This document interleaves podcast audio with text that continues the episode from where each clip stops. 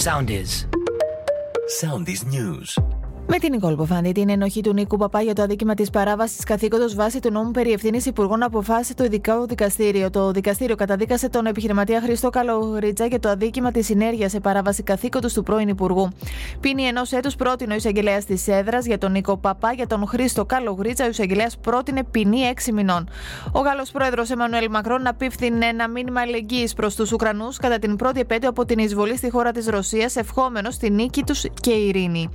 Την αποφυλάκηση του Φραντζέσκο Τζόρτζη, συζύγου της Εύα Κάιλι, στις, ε, αποφάσισαν ε, οι Βέλγοι δικαστές. Νωρίτερα, ο Φραντζέσκο Τζόρτζη είχε καταθέσει εκ νέου ενώπιον των αρχών. Απάντηση έδωσε ο Νίκος Κοκλώνης, του οποίου το όνομα φέρεται να ερευνάται από την ανεξάρτητη αρχή για το ξέπλυμα μαύρου χρήματος, για φοροδιαφυγή, απάτες και άλλα οικονομικά αδικήματα και οφειλές στο δημόσιο περίπου 20 εκατομμυρίων ευρώ.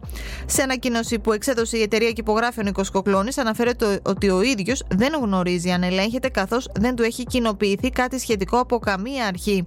Ακολουθήστε μας στο Soundees, στο Spotify, στο Apple Podcasts και στο Google Podcasts.